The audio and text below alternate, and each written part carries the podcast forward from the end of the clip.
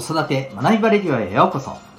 今日もお聴きいただきありがとうございます。親子キャリア教育コーチの前城秀人です。子供の才能強みを科学的に発見。本当に目指したい目標を実現する方法を学びコーチングで実践。変化の激しい今未来において必要な人生を切り開く力を伸ばす。そんな親子サポートをしております。このチャンネルでは共働き子育て世代の方を応援したい。そんな思いで子育てキャリアコミュニケーションに役立つ情報やメッセージを毎日配信しております。本日は第600回お600回節目ですね。はい。えっ、ー、と、えー、テーマはですねわ、えー、からないということが生み出す害悪でございます。ちょっと少しねきついあの物言いの、えー、テーマでございますがやっていきたいと思います、えー、またこの放送では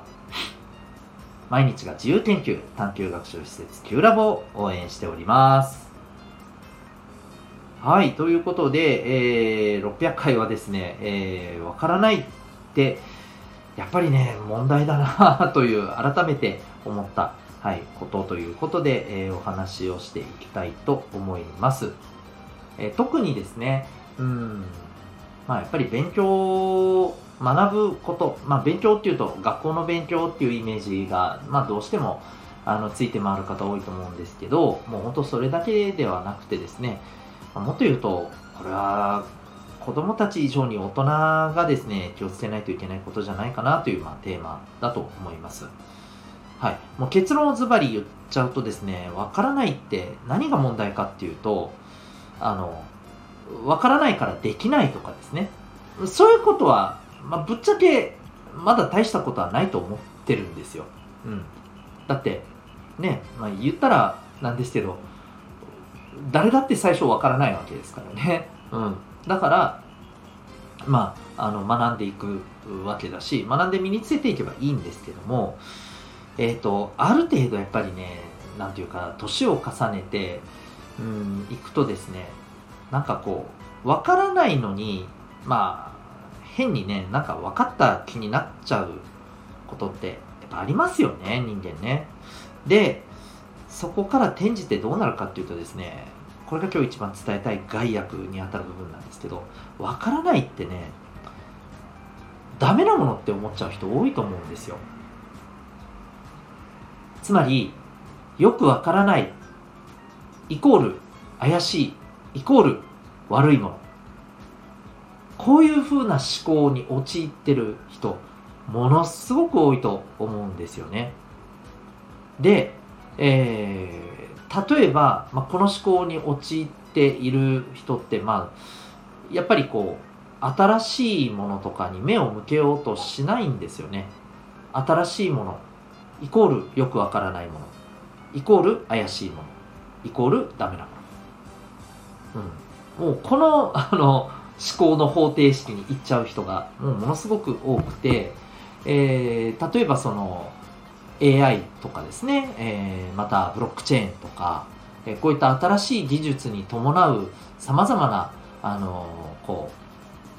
ものが生み出されてるわけじゃないですか。暗号通貨にせよ NFT にせよ。そうですけれどもね、うん。まあ、こういったものをすべからくよくわかんないから怪しいしやめといた方がいいよ。触らない方がいいよ、うん、みたいな、えー、そういう感じですよね。は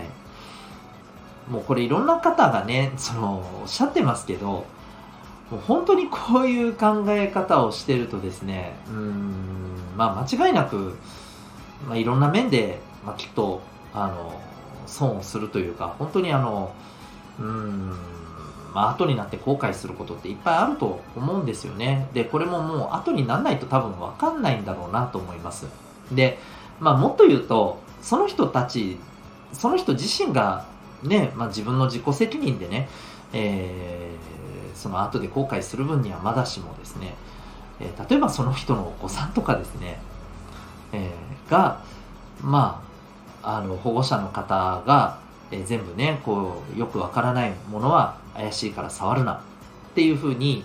まあ、お子さんをですね、えー、こう教育していくことによってお子さんまで、ま、そこに巻き込んじゃうっていうことにやっぱりなりかねないなっていうのはねもういろんな方おっしゃってます。あの最近だとねもう本当にあのよくあの西野昭弘さんねキングコングの西野昭弘さんもうよくおっしゃってますけども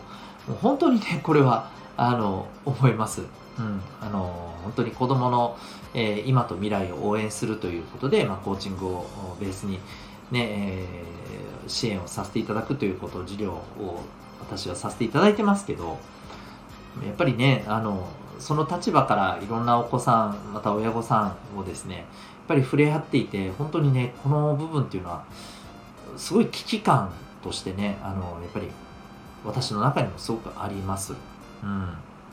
で、えー、だからこそですねわからないっていうものに対して、えー、ダメっていうふうにまずいかないでほしいんですよね。わからなかったらまず、え知りましょう。もっと言うと、わからないものをわからないままやっぱり放置しないでおきましょうっていうことですよね。うん。まあ、それこそ、あの、ね、えー、こ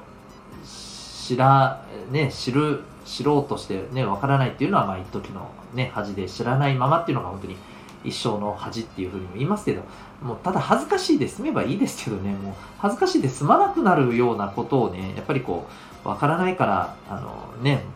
そんなのは、あの、関わるべきではないっていうふうにね、してしまうのはね、もう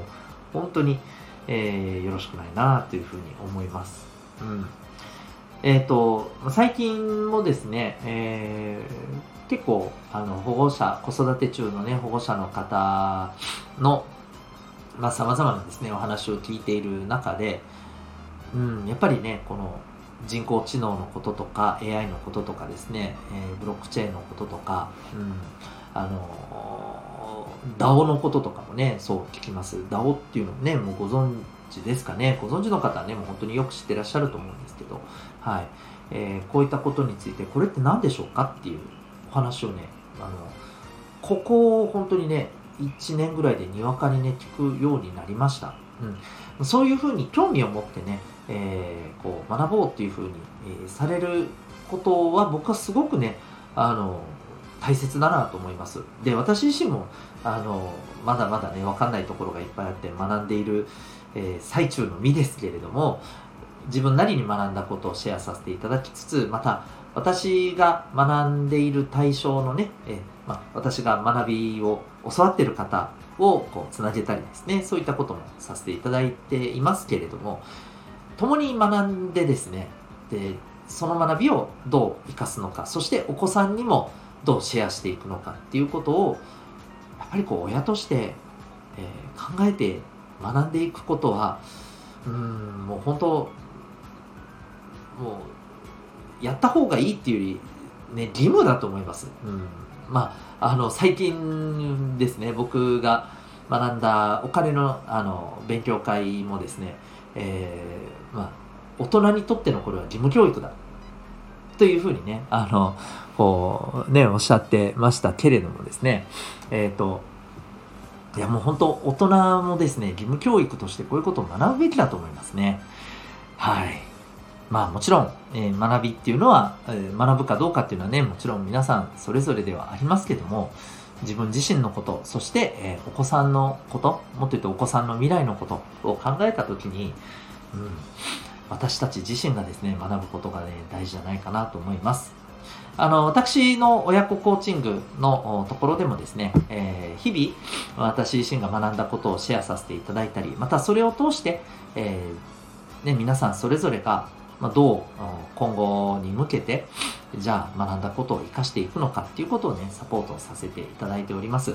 えー、ぜひ、共にね、学んでい、えー、くような、そんな、あの、大人としてですね、えー、頑張っていけたらと思ってますし、まあ、そんな大人の輪が広がっていけたらいいなというふうにね、思っています。えー、ぜひ、今日お聞きいただいた皆さんもですね、それぞれ、あの、目の前のやるべきこともね、たくさんあって大変だとは思うんですけども、えこういったところにもね、えぜひ意識を向けていくべきではないかなというふうに改めて思います。えというわけで今日はですね、え、わからないということが生み出す害悪、そんなテーマでお送りいたしました。最後にお知らせをさせてください。えー、まあ、これもですね、ぜひ学んでいただきたいことだなというふうに思っていますが、えー、自分自身のですね、えー、まあ、可能性、もっと言うと自分自身が持っている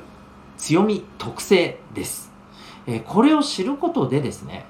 あ、皆さんが今、えー、頑張っているお仕事だったり、あるいはお子さんだったらですね、えま、もちろん学業であったり、え部活動であったり、あるいは一生懸命何か取り組んでるね、え活動であったり、こういったところでですね、より、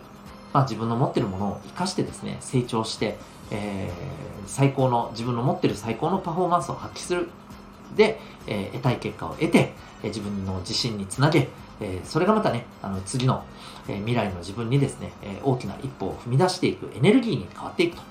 え、そんなですね、え、ところにつながっていく、この自分自身の持っている特性、強み、これをまず理解することってとっても大切だと思います。で、実はそれをですね、科学的かつ簡単に知る方法があるんですね。それが指紋なんです。指紋を分析することで、えー、生まれつきの脳の特性をですね、立ちどころに知ることができます。またですね、あのー、指って当然ね、えー、10本ありますけども、えー、10本すべての指は実はそれぞれですね、あの違う脳の機能とつながっていてですね、10本すべてを分析することで、これまたですね、あのその人の持っている、えー、本当にあの複雑な特性っていうことを網羅的にですね、えー、こう理解する、うん、あのしっかりとこう、えー、知ることができるんですね。で、それが分かるとですね、例えば勉強においてどんな風に取り組むのが一番合ってるのか。頑張ってるスポーツ、部活において、えー、どんな風に練習した方が伸びるのか。どんな環境の方がですね、えー、自分にとってですね、えー、まあ、成長できる環境なのか、こういったことがわかるんですね。はい。えー、ぜひ、えー、ご自身の、そしてお子さんの脳の特性を知ってですね、えお子さんの才能を伸ばす、そんな子育てをしていきたいと思いませんか、えそんなですね、え指紋の診断、指紋ナビについてですね、興味がある方はですね、え概要欄にウェブサイトへのリンクを貼ってますのでご覧になってみてください。それでは最後までお聴きいただきありがとうございました。また次回の放送でお会いいたしましょう。学び大きい一日を